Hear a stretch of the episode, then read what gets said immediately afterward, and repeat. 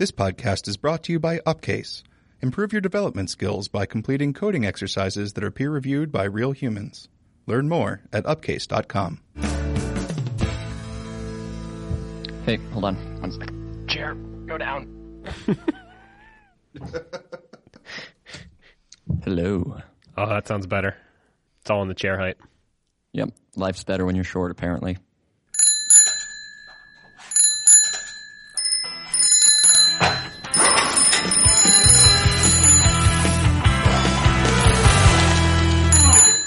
Hi, Sean. Hi, Derek. So I was thinking we could talk about compilers.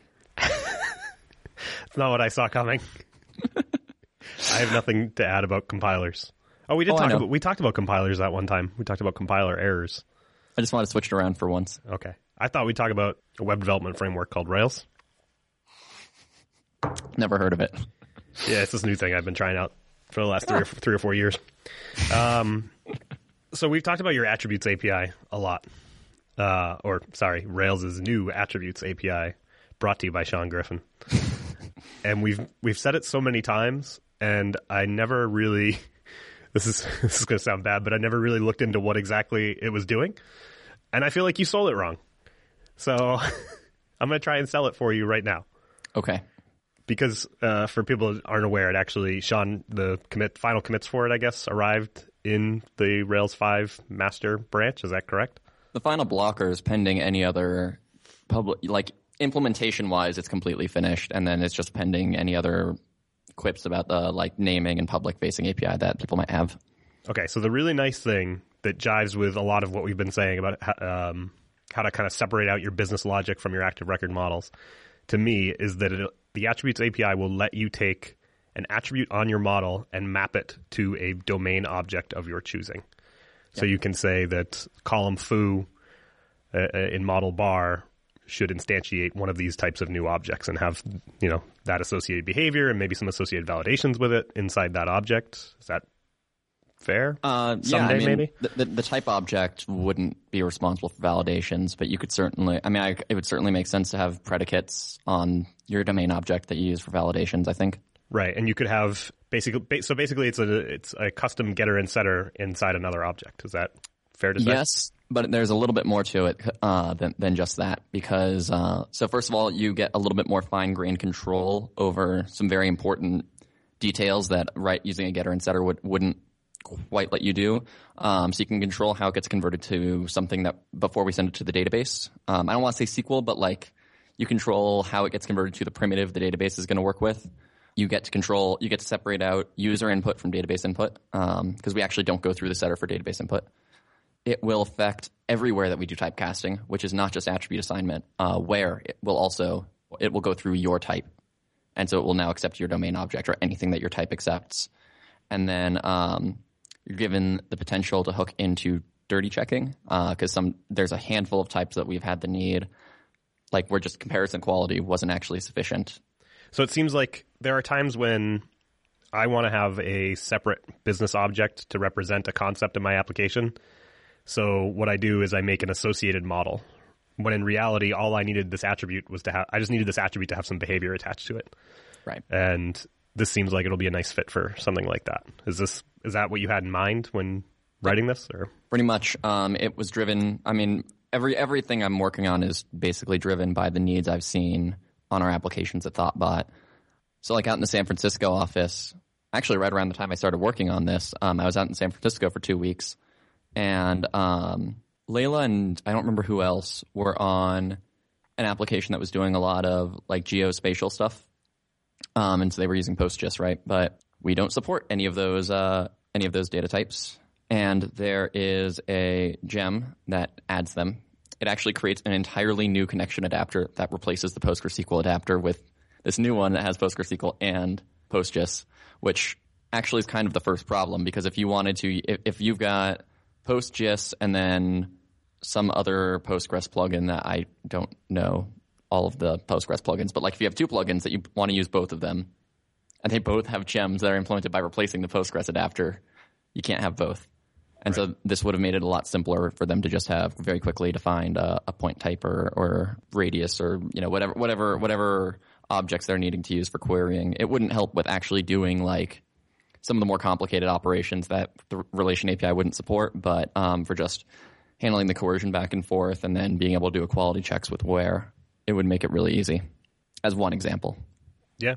So that sounds it's it sounds like uh, like we talked about a lot of the refactorings that were coming out of the changes you were making, but I don't think we ever really spelled out like in the end what was this going to enable in applications.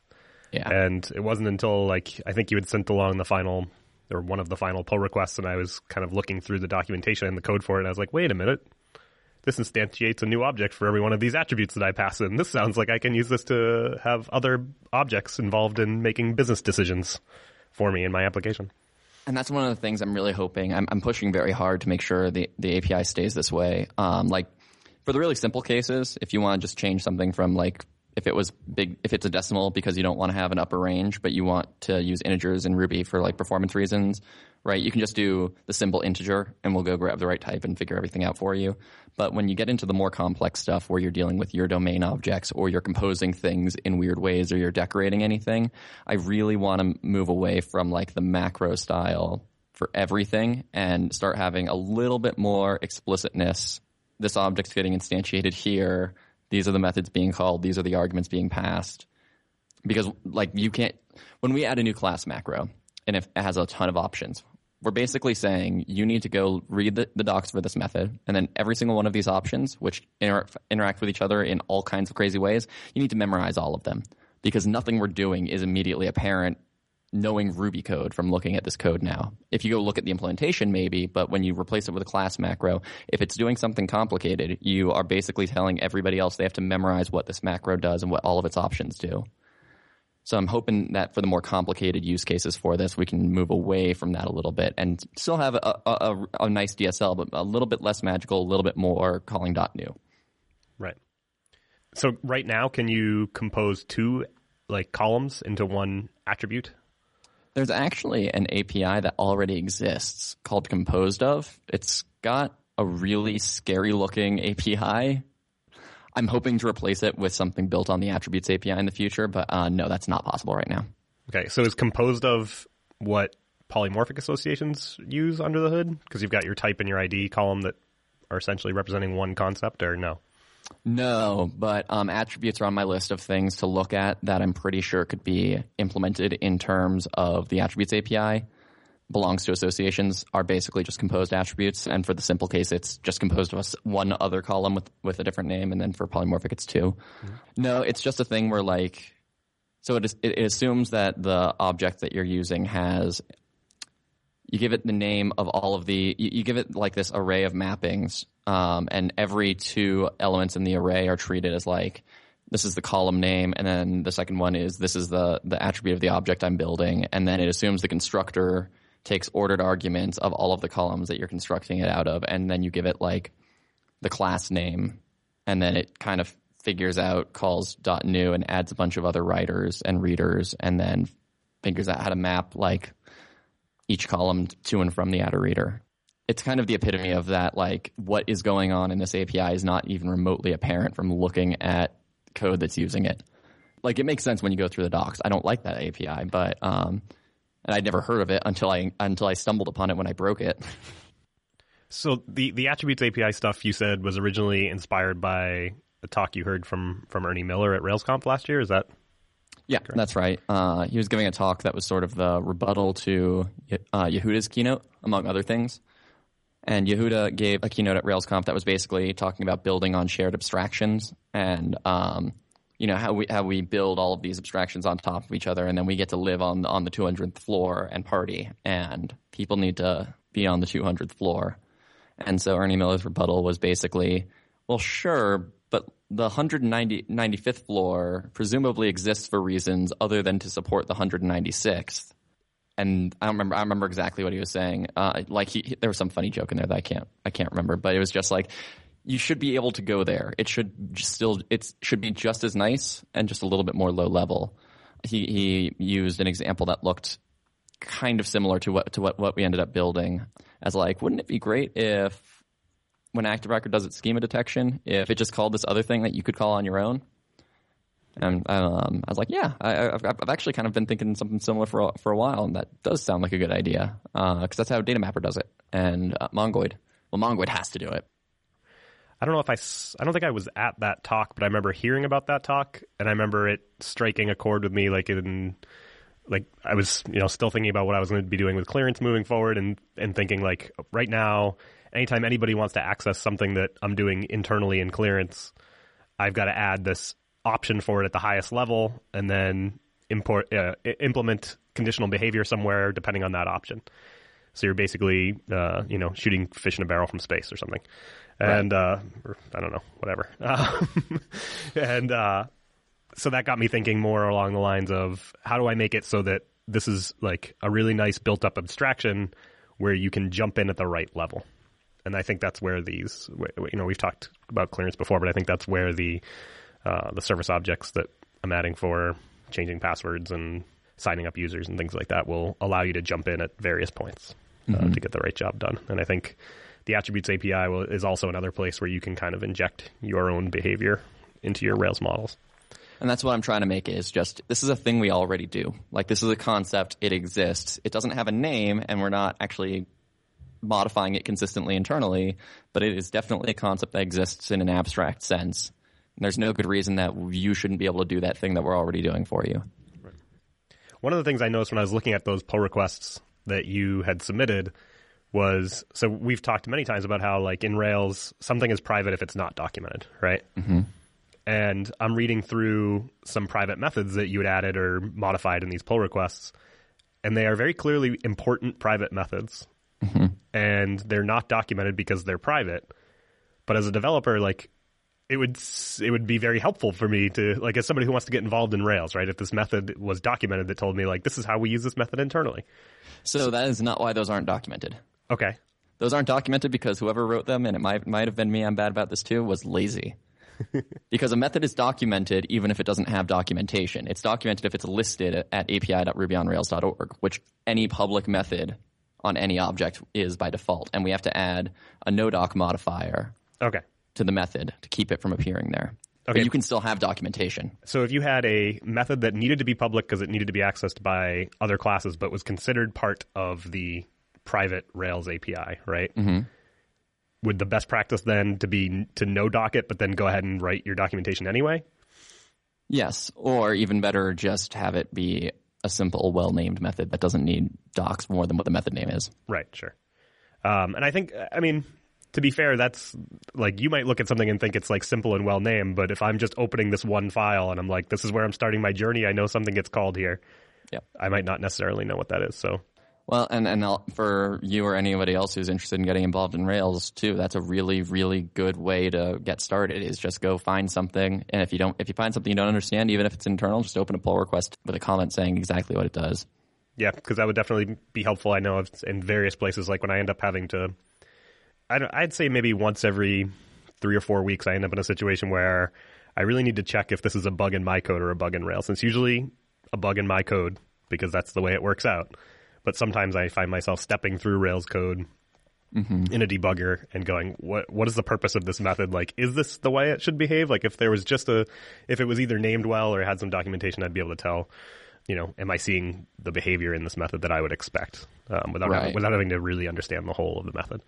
Well, and, and and it just depends on the code too. Like I'm kind of toying with writing up a full guide to typecasting and attributes. Aside from the attributes API, just we don't have a good spot where we document the expected inputs and outputs for every type. But that is, I consider it part of our public API. Like if, if somebody opens a bug, even though n- none of this is documented, so technically I could just say, sorry, you're relying on internals. As far as I'm concerned, if you open a pull request that says, um, like this value got cast to X in 4.1, but now it's getting cast to Y instead in 4.2. Within reason, I'm gonna, I consider that a bug, and I want it to be documented somewhere. But there's not a good place to put it right now, so I'm thinking of writing just a full-on guide for it. And one of the things I was I was thinking of, and I've been moving some code around in preparation for this, is just like in like paragraph three of that guide, I just flat out link to the type folder where all, all of the type objects live. It, it, it's pretty approachable code right. for the most part. And then I've just been moving all of the objects that are little helpers, like the mutable module, or I've got a numeric module, or a time value module. I've just been moving those into a subfolder, so that that way it's just like this is a this is the the nice, friendly, approachable folder. A place to put all your things. Yeah, exactly. I've got a place to put my code. Well, then there was the load schema thing that you said was really readable. Yeah, right. Like all of a sudden, I uh-huh. finally understand what's going on here. And that was that was the big like blocker for making this public because it's in 4.2. Like my the docs I wrote for it, with a few exceptions, will just flat out work on 4.2. The, the the interface for it has has not changed much. It was implemented by overriding columns and columns hash. So when you declared a new attribute, the, the, return like the return value of columns changed, and columns is a public method, so that becomes a publicly visible side effect. But I didn't want to keep that because it's backwards. Because you're not defining a column, you're defining an attribute. So uh, I, I decided I was going to flip it around before I made it public, which was a much larger endeavor than I originally expected it to be. But now we have a single method called load schema, and it sets the columns hash instance variable and then loops through it and calls define attribute with the column's name, goes and looks up the type object and the default value, and then that's it. And it just calls this thing that's publicly available to you anyway. Cool. What's next then? Attributes API done. What's next? Um, so two things I want to add are composed attributes and right. then um, attribute decorators. Hmm. Okay. Tell me how you tell me more about attribute decorators. So it's already actually done. It's just I'm not an API that I'm happy with yet. But the way it works right now is you call decorate attribute type, you give it the name of an attribute, and then uh, you give it uh, some sort of unique identifier just so that this can be an idempotent API. Like I want you to be able to stack decorations on top of each other, but if you call it multiple times, like uh, serialized, for example, is implemented in terms of attribute type decorator. And so if you call serialize multiple times, it should override the previous call to serialize, not serialize it twice. So um, I had to add a little unique identifier so that it was idempotent. Anyway, so then that takes a block. The block will be given the original type, and you give me a new type. Okay. Most and all of the things that use it right now all use delegate class, which is kind of like simple delegator if you know the interface you're adhering to. Right. So the idea is then if you have one type, you don't need to have another type for serialized. You know, if your if your type is foo, you don't need serialized foo. You just you have your type foo and you decorate it with serialized. Yeah, and, and serialized uh, takes a, a coder, um, so the API of serialize is you can pass either a class name or a coder. And so if you pass like JSON, for example, we will use JSON dump and JSON load to uh, convert this to and from a string to go to the database. If you pass us a class name or just nothing for the second argument, the default is YAML serialization. And then if you give us class name, we uh, only allow objects that are of that class. Mm-hmm. And so that basically, if you give us a class name, we'll create a YAML column coder and and then we get this coder object which responds to dump and load. So we give that and the original type to serialized, and serialized will in the proper places call. It's basically an adapter for the coder more than anything else. Calls dump and load adds a little bit of magic that is due to weird, quirky artifacts of serialized, and then just calls super. So if you're serializing to binary and binary has additional behavior, it'll do binary stuff. Awesome. Um, so that's probably going to be the next one. I don't know what the final API is going to look like yet. And then the other thing I saw, which was also last week or the week before, maybe was relation or landed, right? Yes, that was huge. Yeah. So what was what were the? I, I read through a little bit of the history. Like there were various attempts to make this happen, right? Mm-hmm. And what were the what were the final hangups that had to be ironed out? Do you know? Uh, yeah. So the biggest there's a couple of things. Um, so first of all, there was a back and forth for a while in that David flat out thought that we shouldn't have or statements, and if you're using or statements, you have uh, you're, you are structuring your data wrong. Eventually, we kind of got we, okay. we we got through that, and then um, with some of the previous attempts, the issues were just this. So my biggest issue with almost every previous attempt was the lack of ability to use reuse named scopes. Because um, you can chain two scopes together with and just by calling foo.bar, but uh, most of them just accepted a hash, so there was no way to do foo, foo or bar. Mm-hmm.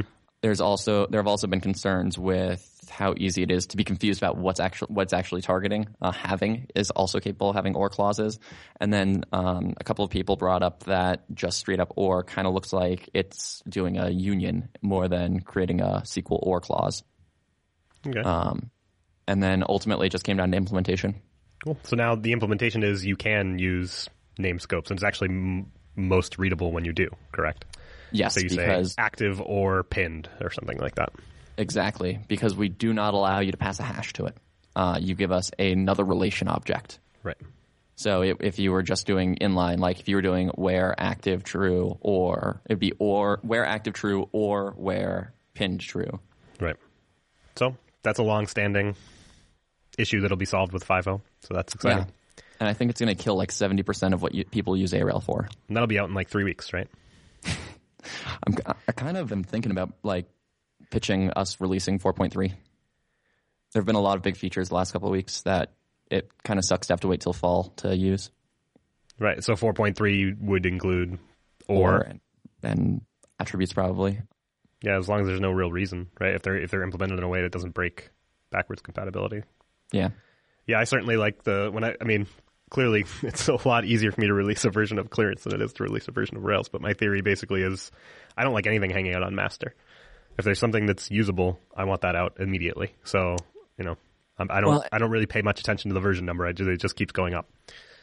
Let, let's us let us do a hypothetical though, right? So Rails goes the Mozilla and Chrome way, and we switch to a six week uh, development cycle. Okay. So new release every six weeks. How does that affect our bug policy? Because companies on who have large apps on Rails, it is a lot easier to up, upgrade to the latest version of Chrome than to upgrade a major application to the latest version of Rails potentially. And so we have to have some sort of well, is, why is it easy? Like, it, like part of the reason it's easier is because the Rails changes are six to nine to twelve months in coming, right? So, fair. You've got a lot more changes, not just this one change that you're taking on this week.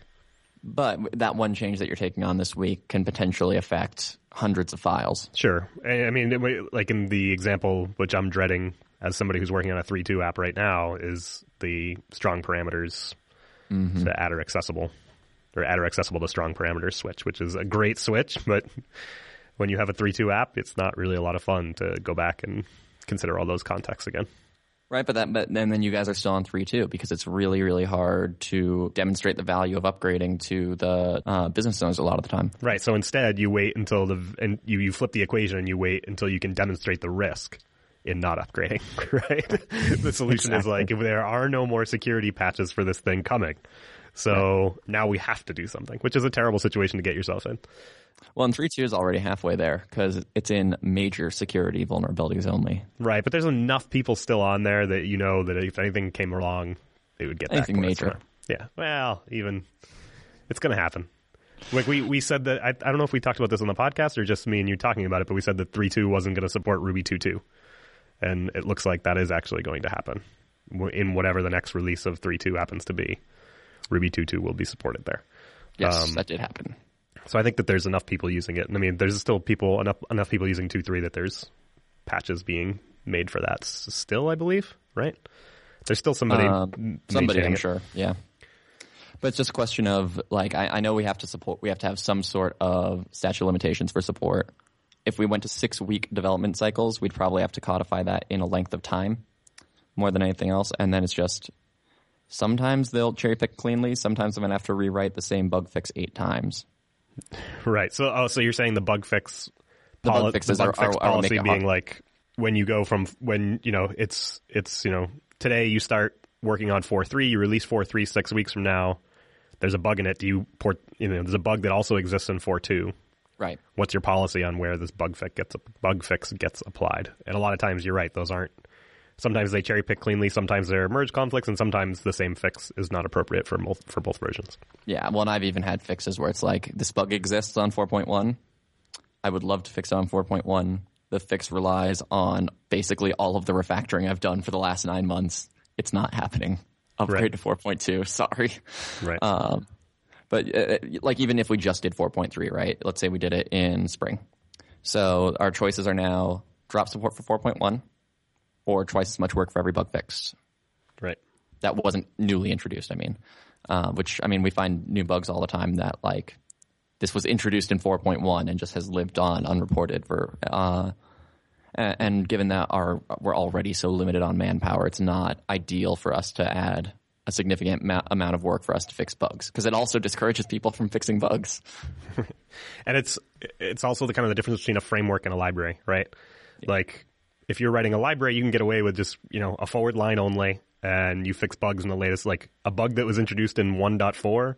If you happen to be on release 1.9, guess what? It's getting fixed in 1.9, and you're gonna if you want to fix that bug, you've got to take everything between 1.4 and 1.9, right? I feel like that's a simpler line to take in a library that's pretty well contained versus a framework like Rails, which is your entire application is built on it.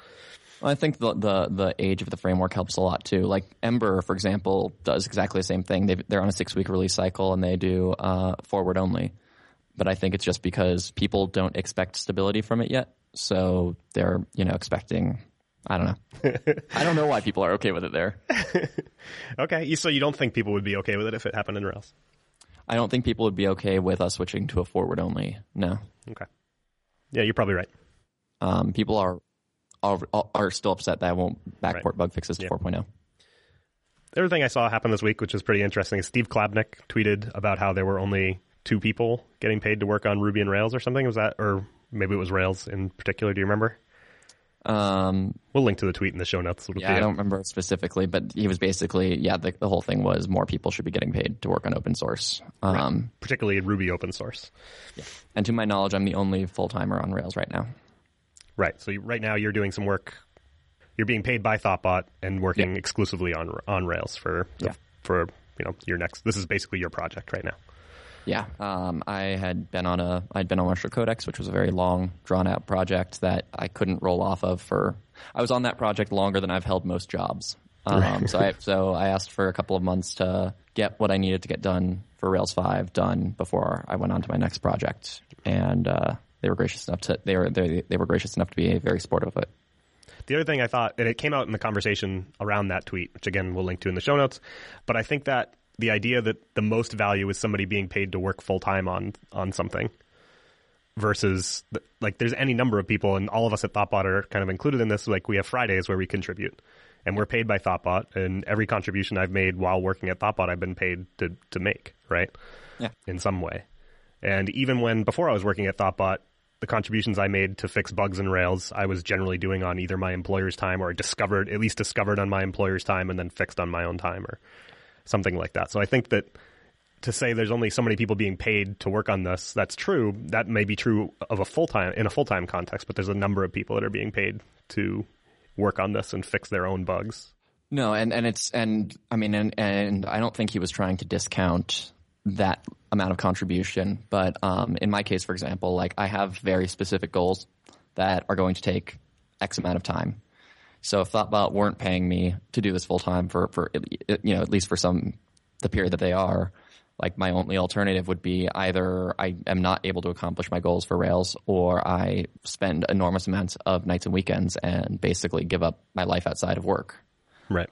And at that point, your only hope is that like you're parlaying, like that changes the economics of it to you. Now you're hoping that like I can parlay this into something huge, right? Like, like I'm going to do this work and I'm going to get something out of it because you have to, because you've given up like you have your job and you've given up your life to work on Rails. And, yeah, and, and like, yeah, exactly. So it changes so kind of the the cost benefit of it, I guess. And now because you're in a situation where you have these larger goals and you were able to get you know your your employer, our employer, to agree that like yes, you deserve some time to work on this, and it would be helpful not only for you but for Thoughtbot as a company right. that relies on Rails a lot for you to have this time to do that. And I think it's been enormously valuable to Thoughtbot as well. Because, um, I mean, I, I say full time, right? Because that's just the easiest way to sum it up as it's the thing I work on when I'm not doing anything else. But I'm also spending a lot of time helping other developers with their Rails problems, poking in on other people's apps, seeing what, what Rails is missing that could make their lives easier. And when we do encounter bugs in Rails, like I can get our uh, the bugs that affect our apps fixed faster right. than, than would otherwise be possible, and that saves a lot of time, I think. And just anytime there's a question about like Rails internals, my first stop is like, you know, I ask in our code room or programming rooms, but I'll ping you. I'll be like, Sean, I know, or or if I have a pull, a pull request that's been open for a while, not even an active record, I'll be like, Sean, can you? I've tried pinging this person. Can you can you ping this person too? Yeah. Um, so those types of things, I think, it's been a really big win, and uh, it's cool to have you working on that full time. Yeah, no, i have been and I've been really enjoying getting to give back to the community as much as I have been too. Yeah, it makes the the changes that I'm working on seem like like week to week. What I'm working on is like you know the big thing I just finished was like going through this factory file that was horribly formatted, you know. like whereas you're giving the world relation or and attributes API, and like I delivered some some factories. Uh, I mean, I mean, it's. I don't think it's. I don't think I'm any more suited for this than anyone else. I've just spent enough time on it that I'm more familiar with the code base. Right, exactly. a big ass legacy code base. yeah, I mean that was the other thing that I think you said uh, the other day, which I hadn't really thought of it as, is like Rails is a legacy code base, you know, and kind of distilling some of your learnings working on on it from that angle is interesting. Yeah, I think. The, I think the best people to work on Rails are .NET developers or former .NET developers, I should say. I'm a former .NET developer. I know that was that was why I chose that instead of Java. Okay, I'm a former Java developer too. Okay, fair enough. oh, you want to hear about the compiler thing I did? Absolutely, yes. Let's talk about Okay. compilers. Yes. Okay. So, um, read attribute uh, is y- you might call it a little bit of a hotspot in Active Record. Mm-hmm. It's probably our single most called method in the entire framework. Um, so it takes either string or a symbol, converts it to a string, and then it used to have all of this logic in it, and I've kind of moved everything out into, ob- into objects. So now it grabs a th- uh, an object that's an instance of what what's called attribute set, calls fetch value on it, fetch value on it, looks inside of an internal hash, grabs the attribute object for it, and then calls dot value on that. Now, um, there are a bunch of different attribute subclasses. Basically, they the attributes handle like the state. The type objects handle transitioning from database input to the value you expect in Ruby, and the attribute holds on to the intermediate representations and maintains that state and man- and basically manages when the type gets called. And one of the behaviors that we that we had that I had to during this refactoring maintain was uh, uh, when you use the square brackets method on an active record model, or I think it's when you try to access an attribute that wasn't selected. Basically, if, if you ever try to access an attribute that a column exists, but it w- we don't have a value for it, you had a select clause that didn't include it, we have to raise an exception. So there is a subclass called uninitialized attribute, uh, which uh, takes a block. The actual contract was read attribute takes a block and calls it if it's uninitialized. So the uh, uninitialized attribute object takes a block, and if it was given, yields the, the name, and then we convert that up a few levels higher into the actual error. So that block has to get passed from it gets passed to read attribute, which passes it to fetch value in attribute set, and then attribute set needs to pass it to the attribute object. So not wanting all of these levels to be coupled to the exact signature of that block, right? I used ampersand block and passed it through.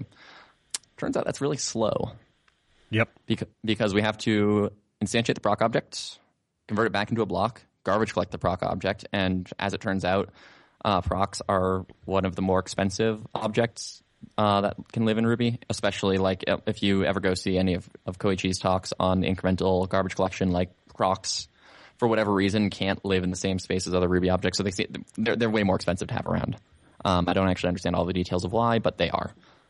So um, the specific difference between ampersand block or explicitly creating passing a new block and doing yield exact arity if block given on MRI on 2.2 is uh, twice as fast. So Right. I figure seems like a compiler problem. Uh, I didn't like that I had to couple all these things to explicit arity, and also it's just more verbose. Like it's just prettier using the ampersand block. So I figure why can't the compiler just go see I'm never using this thing as a proc Right. and just skip the conversion and just pass the original block through. And that should actually then be faster than the uh, than the explicit form because the explicit form has an if statement, a method call, a new block. So that, that happened on JRuby. That got merged.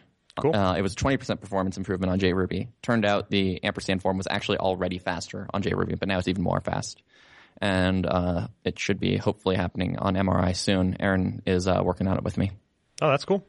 Wow. Um, Look at you, Ruby committer. Yeah. I think I'm just going down, and I'm pretty pretty soon. I'm just going to be like writing drivers, MIPS instructions. I don't know. Yeah, I mean, if if you haven't looked at JRuby, I know recently they moved to um, GitHub for their issues and code, everything else. It to, at least to live on Codehaus or something like that. I don't know how to say that. Which was kind of when I was back when I was using JRuby. When you had issues, you had to go to this Codehaus thing and Okay, try to look them up there as a pain in the butt. And so now everything's on J on GitHub, which is nice for them. But that's a that's a good project. I feel like to get involved in. A lot of it is in Ru- in Ruby itself, so you can you can kind of look through things and you know if you know Ruby, you can contribute a lot there. If you know Java, obviously you can contribute some too. But And they are really they're really nice guys. Yeah, Um, Charles and everybody. incredibly friendly, Yep. um, incredibly helpful, Yep. and and welcome to newbies to their to their code. Yeah, and when, I mean, when you get code running on JRuby, it's so fast, so Yeah. fast. It's just unfortunately not super appropriate for development, which is, I mean, I mean, I mean, not inappropriate. It's not inappropriate for development. No, it just it's doesn't start time. right? Yeah. So it doesn't start up fast. So they showed me this thing at uh, RubyConf, and I may be, uh, and just for take everything I'm saying with a grain of salt because I'm not 100% certain that I have interpreted all of it properly. But um, they were explaining the startup time problem to me, and it's basically that the JVM is having to go fetch every class from all over the file system, jit them all, and then I think it then ends up ends up unloading all of the classes you don't use later on. And so I think it was like the Node guys or the Rhino guys, some Java JavaScript implementation had just done this thing where they had this gigantic binary that predid all that, and it was like an 80 meg binary, and you'd never want it in production because it was it would be way slower, like over the long run for running code, and it's this gigantic binary for every single part of the JVM, but uh, it has no startup time. And for dev- development mode, yeah, you just totally use that, and then don't use that, and then have the longer startup time, real binary in production. And so they were talking about maybe trying to get that worked into JRuby because they that's the biggest thing they're working on is startup time because they know that's the reason people aren't using it. Yeah, I, I could say I, if if it were faster uh, in production, which it is, Yep. and it were equally fast in development as MRI, then I would have no reason not to use it. Yeah. Other than the little warning pop-ups I get on OS 10 about how I need to install a new version of the JVM because there's new probably there's some that. new security update or whatever. Yeah, I did that. I just I installed the JVM because Goose wanted me to do a uh, the Clojure exercise for him that he's working on an Upcase trail for, and uh, I said, yeah, oh yeah, I'll do that. And then I realized step one was I need to install the JVM, and I was like, oh no, he tricked me into installing a JVM. And I downloaded it from the Oracle website, and then the very next day I got a, a thing that said, your version is six, you know, six updates out of date. Oh, thanks, guys. Well, it's funny because like people always confuse like the Java browser plugin with the JVM, and the JVM actually almost never has security updates. well, then maybe it was the JRE. Not really. I didn't pay too much attention to the. Or the JRE as well. The JRE is the, the JVM, like Okay. the native stuff. It's it's the browser plugin that's incredibly insecure and just it needs to go away. um, yeah, nobody's doing browser-based Java right now, right? No. Anyway, got anything else? Oh no, you you. I've been talking a lot. You should talk some. I can talk like more I- in the next episode. I feel like I always talk more. I feel like. I, I promise to talk more in the next episode. We can talk about the service-oriented architecture thing because that's we're we're collapsing that now. So Yeah. uh, we can talk about how we won over some people to collapse some applications. But I think this is a good episode. All right. Okay. Uh, oh, we got to do this wrap-up thing. Yeah. Show notes for this episode can be found at bikeshed.fm slash eight. As always, ratings and reviews on iTunes are greatly appreciated. Thanks for listening to Bike Shed, and we'll see you next time. Ring! I'm sure that'll get old eventually.